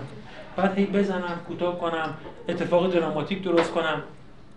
بعد تازه می‌خوام چی نشون بدم؟ شهادت و نمی‌دونم شلیک تفنگ و توپ و تانگ و اینا رو که واقعا واقعیتش که نمی‌تونم نشون بدم. همه رو باید چیکار کنم؟ بعد جعلی و درست مصنوعی و جلوه های ویژو اینا به کار ببرم درسته؟ میگه غیر از این نمیشه. مگه میشه شما مثلا فیلم درست کنید همه چیز رو کاملا واقعی نشون بدید؟ به فرض همه اینا رو بخوای واقعی نشون بدی اینو باید ضبط کنی روی چی؟ روی نگاتیو. و این نگاتیو که همه چیز ضبط نمی‌کنه اصلا. خیلی چیز از, از, از نگاتیو بیرون میمونن پس چقدر مشکل داریم واسه اینکه بخوایم جنگ رو ها تصویر کنیم. من می‌خوام برم عکاسی کنم. فقر در تهران رو می‌خوام عکاسی کنم. درسته؟ و خب برای فقر در تهران می‌خوام عکاسی کنم باید چیکار کنم؟ باید سری عکس بگیرم. بگم که مثلا این رفتم تو شوش و این چیزا یا بدبخت و بیچاره اینا رو دیدم. خب افراد تو میگه این کجاش فرق در تهران؟ اصلا از کجا میشه به چنین چیزی اطمینان پیدا کرد؟ این تو هر کدوم از این فریم های عکاسی شما یک محدوده خیلی کوچیکی رو می‌تونین نشون بدین یک جا رو نشون میده. هزاران جای دیگر رو نشون نمیده و نمی‌تونه نشون بده. تازه اگه فرض رو برای بداریم که شما صادقی شما درستکاری شما همون چیزی که هست رو می‌خوای نشون بدی. بگید اینو مقایسه کنیم با چی؟ با جامعه شناس. جامعه شناس می‌خواد فرق در تهران نشون میده چیکار می‌کنه؟ خب میره آمار میگه تمام تهران رو زیر پا می‌ذاره. کار گسترده انجام میده کتاب میمیسه شواهد رو میاره مدارک رو میاره. میگه این الان علم یا اون عکسی که از یک بچه که داره گریه می‌کنه شما گرفتین. نه مثلا این تو این دفعه که خیلی سرد شد تو شبکه های اجتماعی من دیگه بچه رو کنار نمی‌دونم اون پل خانوادهشان زندگی می‌کردن بعد این مدت اصلا این سال مطرح شد که این عکس واقعی بود یا واقعی؟ نبود. یعنی شاید اصلا این فیلم بود بازی سیاسی بود. ما رو داشتن ها؟ بازی پیدا نمی‌دونم که آره چنین چیزی بود. سریع هم رسیدگی شد الحمدلله این مشکلات حل شد. یا حالا به فرض مثلا چنین چیزی بود این الان بازنمای چیه؟ یه مشکل رو آره نشون میده ولی در مجموع چی رو نشون داده؟ و میگم اینو مقایسه کنیم با کارهای دیگه ای که تو حوزه دیگه ما می‌تونیم انجام بدیم. برگمان فیلم می‌سازه در مورد مدرنیته. در مورد تنهایی انسان توی مدرنیته. در مورد که آیا خدا توی مدرنیته وجود داره یا وجود خب توی این فیلم چقدر در مورد این میشه بحث کرد؟ استدلالای خشک و منطقی رو چقدر میشه ترک کرد؟ قطعا نمیشه ترک کرد. شما اگه بهترین کتاب در مورد وجود خدا رو می‌خواید یعنی در مورد خدا مسئله داریم بریم کتاب بخونید کتاب فلاسفه متعلهین مفسرین بخونید دیگه اونجا بهتر ظرف و مدیوم مناسب تریه واسه بحث های نظری. تا مدیوم های هنری. اینا نمی‌تونن حقیقت رو اون که هست به شما نشون بدن. من این اسمشو می‌ذارم مشکل متافیزیکی هنر. یعنی خود ذات این وجود اثر هنری ها این مدیومی که توش انتقال داره می‌کنه این گنجایش کامل برای انتقال حقیقت رو نداره.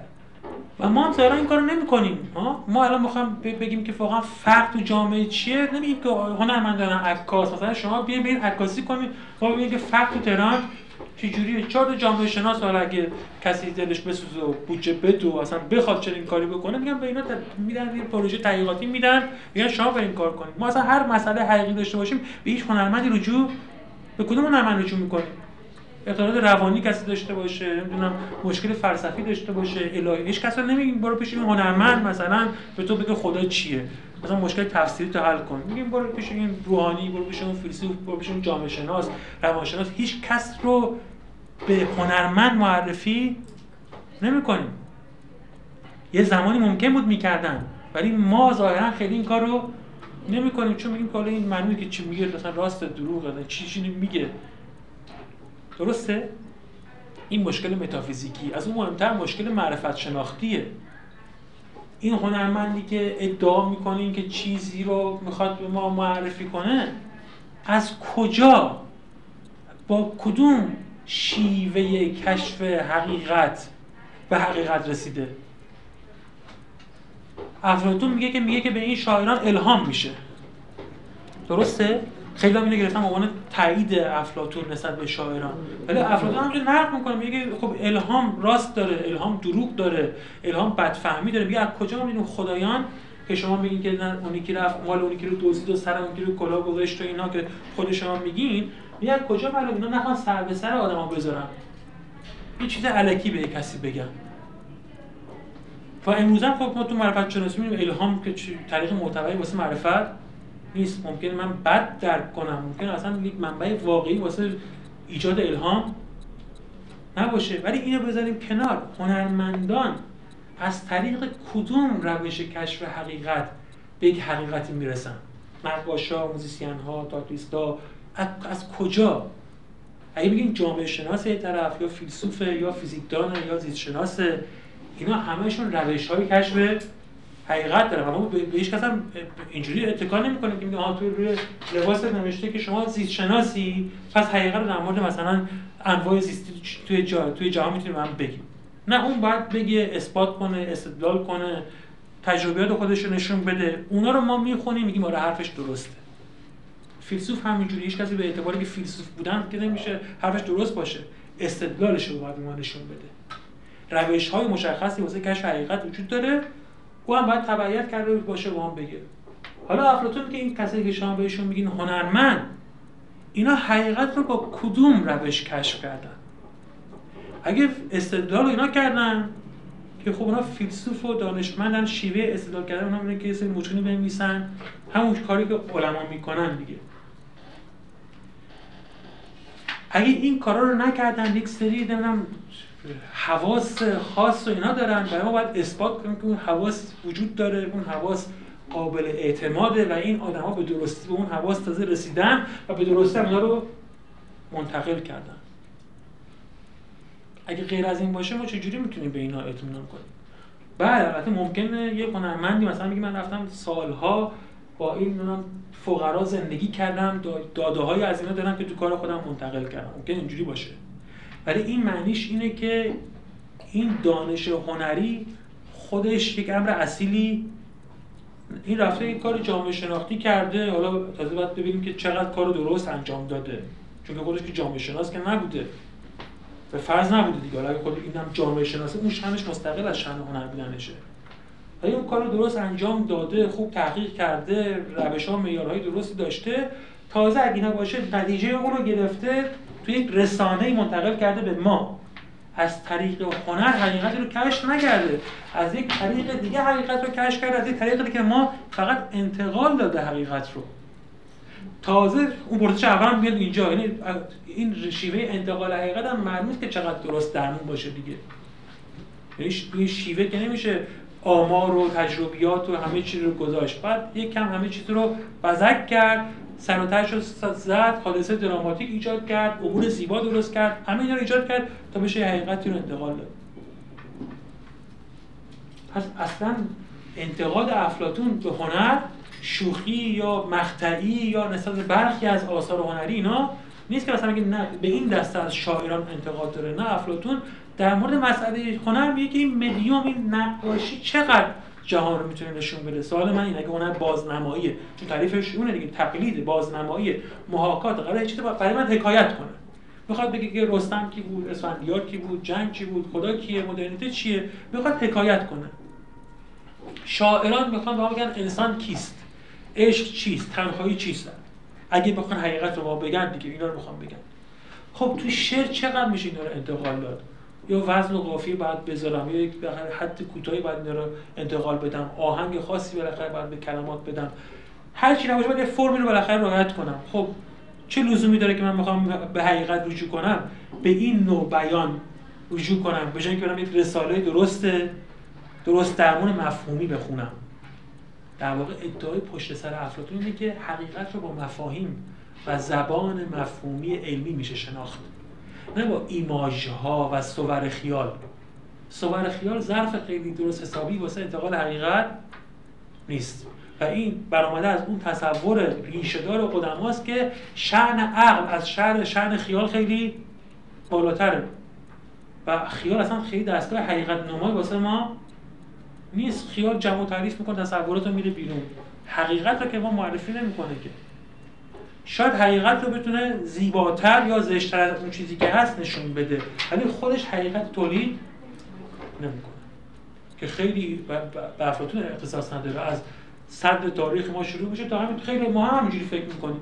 میگم خیلی اگه الان از ما بپرسیم که تو نقاشی دنبال حقیقت میگردیم شاید اصلا بگیم که اصلا من دنبال چنین چیزی نمی‌کردم و برای همین هم یه پاسخ جدی مسئله افلاتون این شد. گفتم بله مسئله افلاتونی مسئله جدیه ولی افلاتون یک چیز رو اصلا اشتباه فهمید. اینکه ما اصلا نمی‌خواستیم بریم شعر بخونیم فیلم ببینیم موسیقی بشنویم واسه اینکه بفهمیم که حقیقت چیه. اینها تجربه های استتیکی واسه ما ایجاد می‌کنن.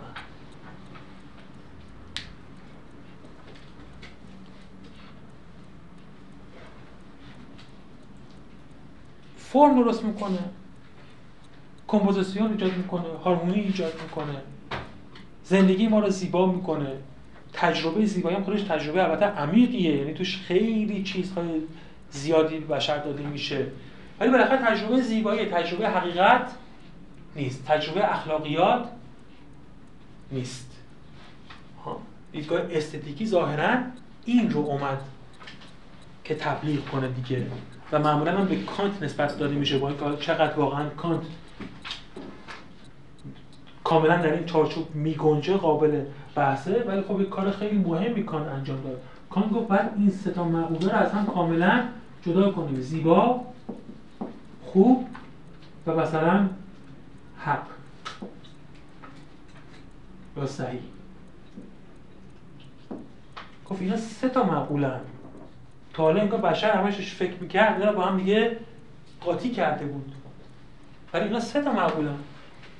ما با حکم شناختی به خوب می‌رسیم. یا به حق می‌رسیم. ولی زیبا حکم شناختی نیست. اونجوری که خودش اصطلاح گذاشت حکم تعملی است.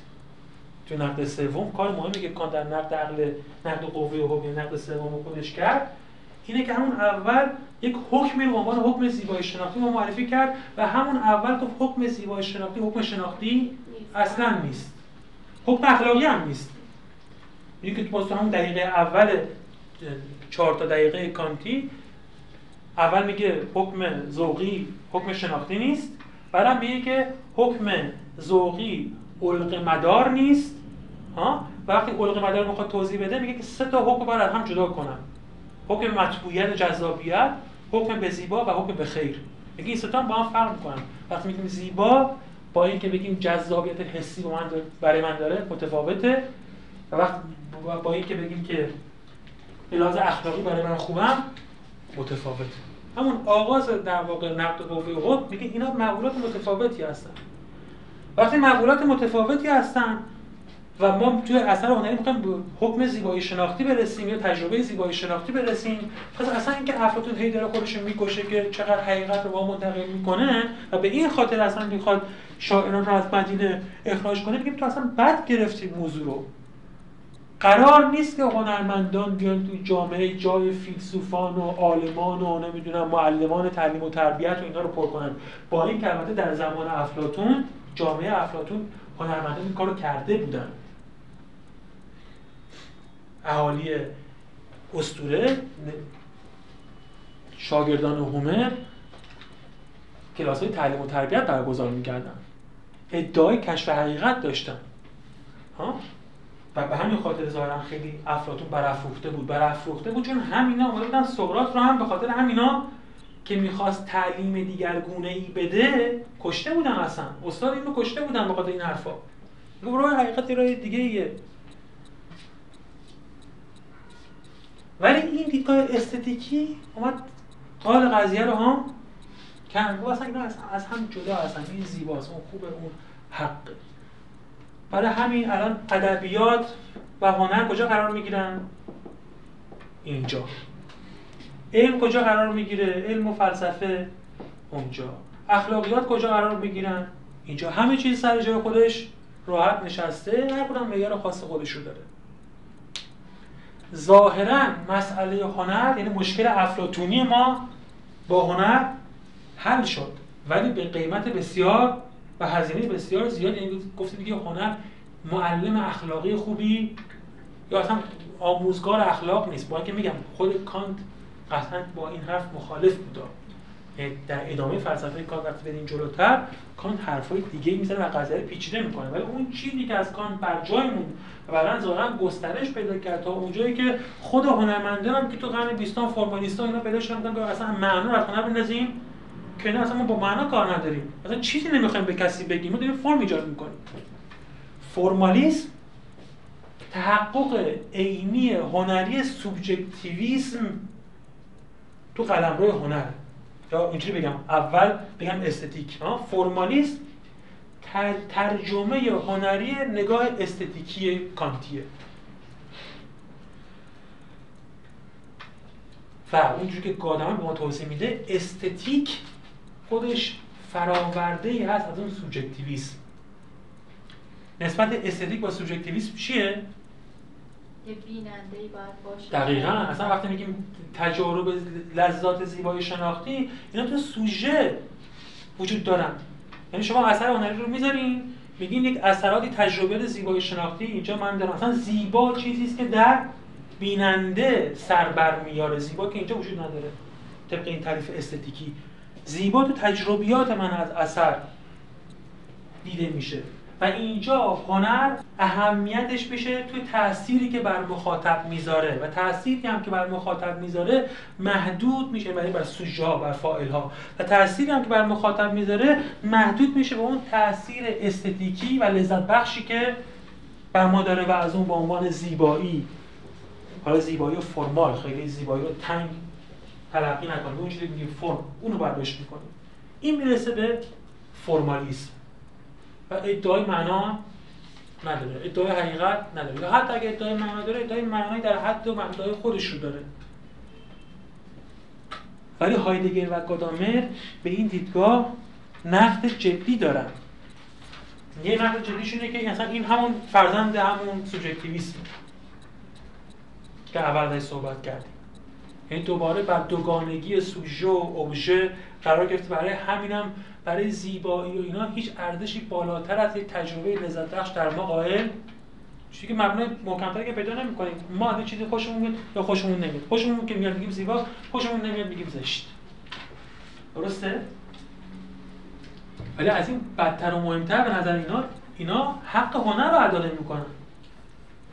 چرا حق هنر رو ادا نمی‌کنن؟ خب میگه یعنی این همه که بشر وقت گذاشته هزینه می‌ذاره براش هنر مهمه هنر یا براش مهم بوده فقط برای این بوده که بیاد تج... تفنن و لذتی از هنر ببره. میگه این نبوده. میگه مساجد جامعه کلیسای جامعه درست کردن آثار هنری بزرگ درست کردن. می‌خوان یک فرهنگی رو مشخص کنن آثار هنریشون رو میارن اونجا نشون میدن. فقط واسه اینکه لذت ببریم از این دیگه این حق هنر رو به درستی ادا نمی‌کنه اونجا که در اذهان ما هست. شما خودتون گاهی ممکنه ساعت ها روزها دنبال این بودید که یک اثر هنری رو ببینید. ممکن تو آگاهی خودتون آره این باشه که فقط آره من مخواستم ببینم که خوب است یا خوب نیست. ولی اگه یکم عقب تر بریم توی درون خودمون انگار انگیزهای دیگه هم اینجا هست برای ما. ولی بالاخره نگاه استتیکی به هنر حاصلش همینه که بله هنر چیزی جز چیزی توش جز لذت زیبایی شناختی ازش بر نمیاد. و تازه اگه بخواد ادعای بالاتر از این هم بکنه باید به افلاتون پاسخ بده. اگه بگید نه چیز دیگه هم توش هست خب بعد بهش بگید شما مشکلات افلاطونی رو چجوری حل می‌کنید؟ این مدیومی که شما دارید میگید چجوری می‌تونه حقیقت رو منتقل کنه؟ هنرمندان چجوری به این شناختا یا به امور اخلاقی یا هر چیز دیگه که شما ادعا می‌کنید می‌رسن؟ راه راه بسته است. درسته؟ این تا اینجای بحث ولی گفتم میگه بله من الان می‌خوام به شما پاسخ بدم. پاسخی که میدم حاصلش اینه که هنر با حقیقت نمی‌دونم چرا اینو پاک کردم. پاسخش اینه که بله هنر با حقیقت ارتباط داره. و برای اینکه این پاسخ بدم باید هم روشن کنم که این دیدگاه استتیکی غلطه هم به نقد افلاتون پاسخ بده گادامر هم هر دو کار می‌کنه هم نقد می‌کنه دیدگاه استتیکی رو هم به دیدگاه افلاتونی پاسخ میده. و وقتی این کار رو می‌کنه میگه این همون چیزی بود که من به شما گفته بودم از اول. چی گفته بودم؟ که یک حقیقتی داریم که این حقیقت برای برملا شدن خودش به روش احتیاج نداره بلکه روش اصلا دست ما رو از یافتن حقیقت آن که هست کوتاه می‌کنه. یعنی حاصل سلوک نهایی گادامر اینه که می‌خواد نه تنها در قلمرو فلسفه اون در قلمرو کلیتر ما به که یافتن حقیقت اون مسئله فهم از یک نوع مجراهای دیگه ای پدید میاد و جور دیگه ای حقیقت رو به ما نشون میده. ولی اول این رو به تو قلمرو هنر نشون میده بعد ما همین تیکه بحثش اهمیت داره. گادامر کل این مسیر رو توی دو تا اثر شاخصتر خودش پیموده. اون جای اولیه این بحث تو همین کتاب حقیقت و روش هم بخش اولشه. گفتم عنوانش هست مسئله حقیقت آن گونه که در اثر در تجربه هنر ظهور مییابد. و برای اینکه این بحث رو بکنه دقیقا تو پارت در واقع توی فصل اول این بخش عنوانش هست تعالی یا فرارفتن از بود استتیکی. اولین قدم اینه که من نشون بدم که این نگاه استتیکی حق مطلب رو در مورد هنر به خوبی ادا نکرده و اشکالات داره. همین اشکالات رو میاد توی سوژکتیویسم جدید نشون میده که چجوری این برآمده از سوژکتیویسم جدیده. هم نشون میده که تجربه واقعی ما از هنر با این سازگار نیست. یک جای دیگه کار بونم اشاره می‌کنم یه جای دیگه اصلا میگه که با این دیدگاه استتیکی اصلا کل هنر رو که نمیشه فهمید. مارسل بوشان هم میگه چجوری می‌خوایم با این دیدگاه استتیکی بفهمید؟ یعنی سوال رو از زاویه دیگه مطرح می‌کنه. میگه این کارهای حاضر آماده رو اصلا با دیدگاه استتیکی جو در نمیاد. ولی اینا هنر هستن دیگه. پس معلوم میشه که این اصلا تعریف خیلی درستی واسه هنر به دست نمیده. پس گادامر ادعا داره که نظریش تا همین هنر دوره مدرن رو هم می‌خواد توجیه کنه و پوشش بده. اول بیاد از این حالا با خیلی بحث شیوه اینم بگم اینجا بعد نیست. کلا شیوه عجیبی داره گادامر در بحث کردن. شیوه که مختص به خودش و آگاهانه انتخاب کرده. گادامر یک شیوه خطابی داره.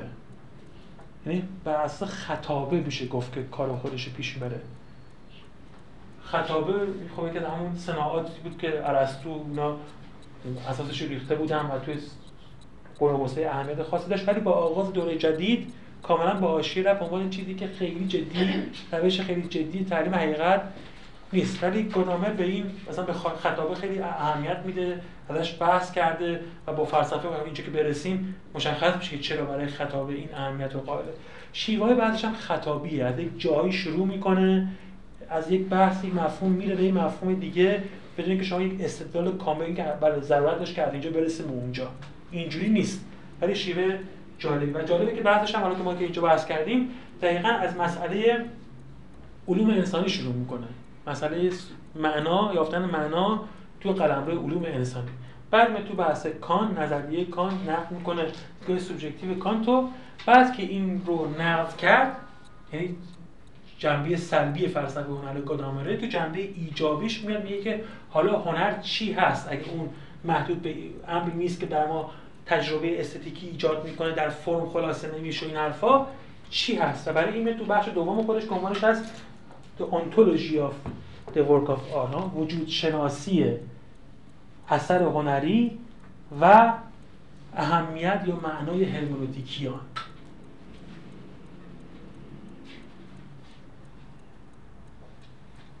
بعد اینجا یک سری داره که الان توضیح میدم.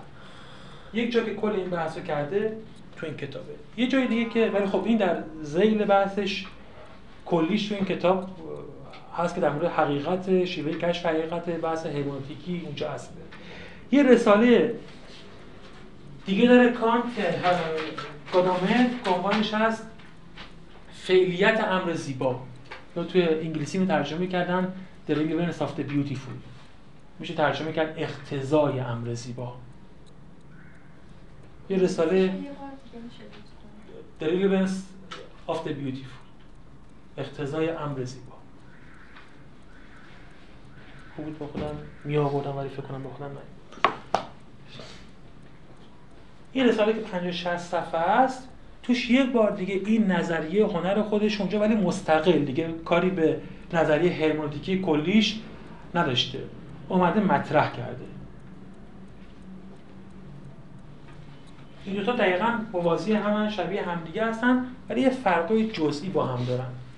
عنوان اون رساله که گفتم یه عنوان فرعی هم داره. اقتضای امر زیبا یا فعلیت امر زیبا. عنوان فرعیش هست هنر به مسابه بازی نماد یا همون سمبل و جشن. اون فستیوال. این عنوان فرعیش. که در واقع توی این رساله هم منطق بحثش اینجوری یک مقدمه کلی میگه بعد سه بخش داره. هنر به مسابقه بازی هنر به مسابقه باز... نماد هنر به مسابقه جشن. این سه مفهوم مفهوم کلیدی هستن که گادامه با اینها هنر رو معرفی می‌کنه. این شباهتی با بحثش توی حقیقت و روش داره ولی تو حقیقت و روش دقیقا از اینها استفاده نکرده. تو حقیقت و روش اون بخش وجود شناسی اثر هنری که گفتن قدم اولش بازیه. یعنی اصلا بخواد اینو شروع کنه با بحث بازی شروع می‌کنه. اینجا این دوتا مشترکن. بازی به مسابقه سررشته یا کلیدی برای تبیین وجود شناختی که حالا سر جای خودش ازش بحث می‌کنیم و خیلی بحث واقعا جوندار و جالبیه. عنوان دومی که داره و خیلی مهمه اینه تبدل به ساختار و واسطگی تام. تبدل به ساختار و واسطگی تام. با این عنوان که خیلی باید شرح خاصی میطلبه اون قدم دوم رو میاد توضیح در واقع سه تا قدم برمیداره تا برسه به اینکه اون همه ابعاد اون چیزی که میگه هنر است توضیح بده. اینجا ظاهرا نماد جایگزین این تبدل ساختار و واسطگی تام شده.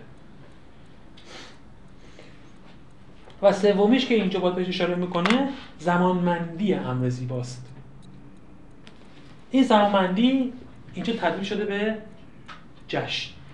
از جشن تو این کتاب تو این بخش زمانمندی صحبت رفته. ولی تو اون بخشی که کان در مورد تبدل به ساختار صحبت می‌کنه تقریبا اصلا با اصطلاح نماز رو به کار نمی‌گیره. یه جای دیگه تو این متن نماز رو به کار می‌گیره تو اون بخش اوله که چنین توضیح در موردش نمیده.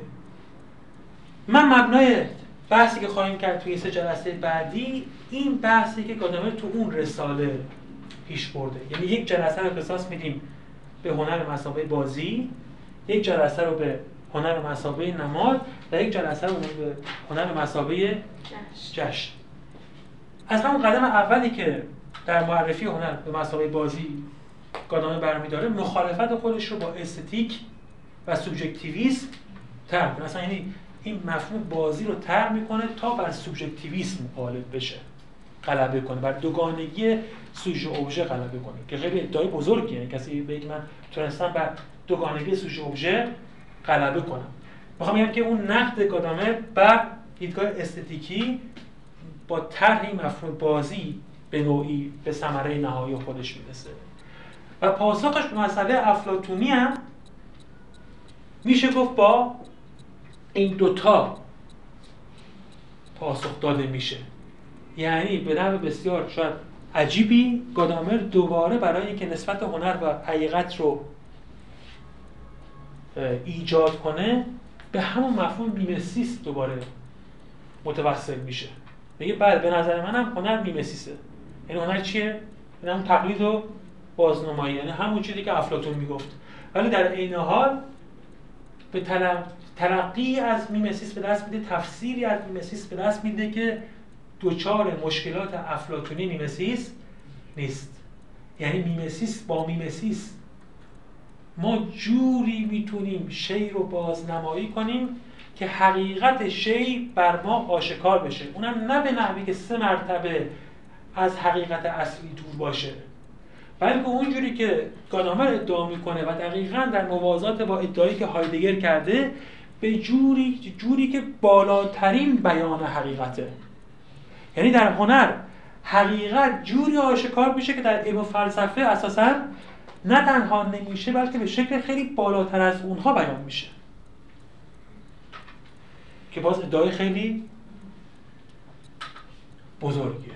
پس ما به اینجا رسیدیم که گالامر در چه پس زمینه ای داره فلسفه هنر خودش رو تر می‌کنه. تو فلسفه هنر خودش مسئله که می‌خواد ما نشون بده اینه که هنر با حقیقت ارتباط داره. برای اینکه نشون بده هنر با حقیقت ارتباط داره بعد بر اون دیدگاه استتیکی و بدیلش این نقد افلاطونی بر هنر فائق بیاد و وقتی که این کارو می‌کنه به گمان خودش به ما راهی رو برای کشف حقیقت نشون میده که همون راه هرمونتیکی کشف حقیقت یا فهم آن گونه که توی هنر میشه بهش دست یافت.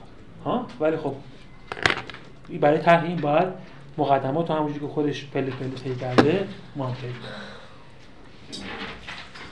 خیلی قصد نباشی. سلامت میشه. که سوالی دارین یا پرسشی من در مورد وجودی وجود فرهنگی منظوره این رو شاید باید سر جای خودش توضیح بدم. بله یعنی که وقتی اون اصطلاح عجیبی داریم اونجا که وجود شناسی اثر هنری رو انجام بدم. ها؟ هیچ کسی تا تو عالم وجود شناسی اثر هنری رو انجام نداده یعنی که وجود شناسی یعنی با نگاه متافیزیکی که از زاویه علم موجود به ما و موجود چیست بیایم بررسی کنیم که عالم یا مادیه یا مجرده یا ممکنه یا واجبه. قطعا این کارو نمی‌خواد بکنه. ها؟ حالا یه سنتیه دیگه. سنتی که از هگل شروع میشه از ایدالیسم آلمانی شروع میشه. اونا وقتی میگن وجود شناسی در معنای دقیقش یعنی فرهنگ شناسی یعنی وجود تاریخی ما رو شناختن که وجود تاریخی ما یعنی همون وجود فرهنگی ما حالا این حقیقتی هم که قراره بهش برسن حقیقت فرهنگی دقیقاً حالا اینو سر جای خودش توضیح میدم حالا در نهایت هم اگه نشون بدیم که هنر به حقیقت می‌رسه آره. با اون حقیقتی که در جهان سنتی بیرون از انسان بود دو جور حقیقت هم. دو جور حقیقت هستن. بله دقیقا. یعنی که حالا بله یعنی اون مشکل و فائق اومدنش با بر افلاطون برای اینه که هم میمیسیس رو جداگونه جوری که تعریف می‌کنه هم از حقیقت تصویر دیگه ای به ما, به ما میده. ولی خب مسئلهش اینه که میگه حقیقت اینه. چرا ما باید اون تصویر تقلیل یافته از حقیقت رو قبول کنیم؟ و این معنیش نیست که اگه میگیم حقیقت معنای فرهنگیش یعنی حقیقت سوبژکتیو. این خیلی مهمه. این حقیقت هست حقیقت به معنای قدماییش نیست ولی از نظر اینا همون ارزشی که قدما برای حقیقت قائل بودن رو این حقیقت داره. این یک فراورده جهل انسانی نیست. ها اینا رو قطعا وقتی برسیم این بحث آخر اونجا باید حتما معنای حقیقت رو اونجوری که تو اثر هنری ظهور پیدا می‌کنه اونجا توضیح بده اونجا توضیح میده.